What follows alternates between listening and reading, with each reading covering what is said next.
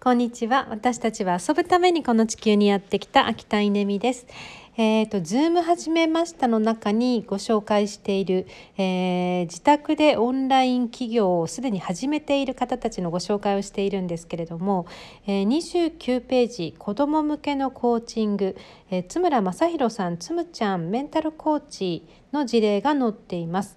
えー、このサービスですねなるほどっていうサービスなんですよね。えー、っとサブスクモデルのオンラインサロンまあ、今大流行りですね、えー、月課金のオンラインサロンでうんと親子で参加するっていう、まあ、そういうものなんですね。で大人は月に1回かなちょっとサービスはホームページ見てみてくださいつむちゃんのオンラインサロン、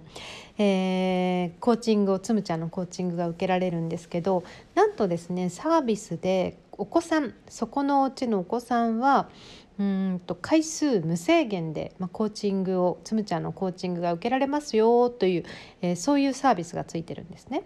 で、えー、まあ、これ当初ですねどれぐらい見込んでいたんだろうかってつむちゃんに聞いたんですけどいや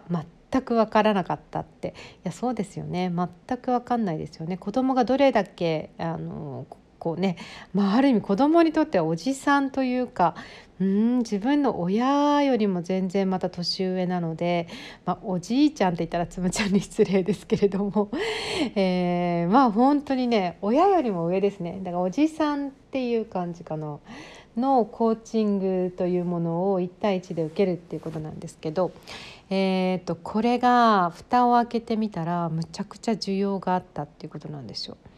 あの子供がですねもう自分で予約してくるって、まあ、つむちゃんがこう空いてる時間を公開してるんですけど、えー、自分で予約してきてでうんもうね毎日でも喋りたいって言って、え、つぶちゃんに向かって、まあ、小学生とかがですねもう1時間でもお話しするらしいんですよね。むっちゃ可愛いですよね一生懸命話してくれるんですって。でうんと終わった後ね親のもとに帰ってくる時にスキップしながら帰ってくるとかって言うんですよもう本当にああこういうサービスいいねって感じですね。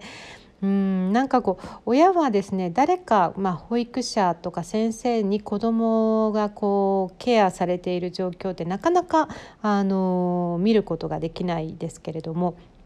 自宅なので自宅なので、えー、子供がですね、えー、画面越しにつむちゃんに話している姿を横から見ながら、えー、ご飯作ったりですね掃除したりとかしながらなんか微笑ましいですよね。で子供はですねすっごい勇気づけられてすごい承認されて話もいっぱいぱい聞いてもらってもう大満足で、えー、心のコッ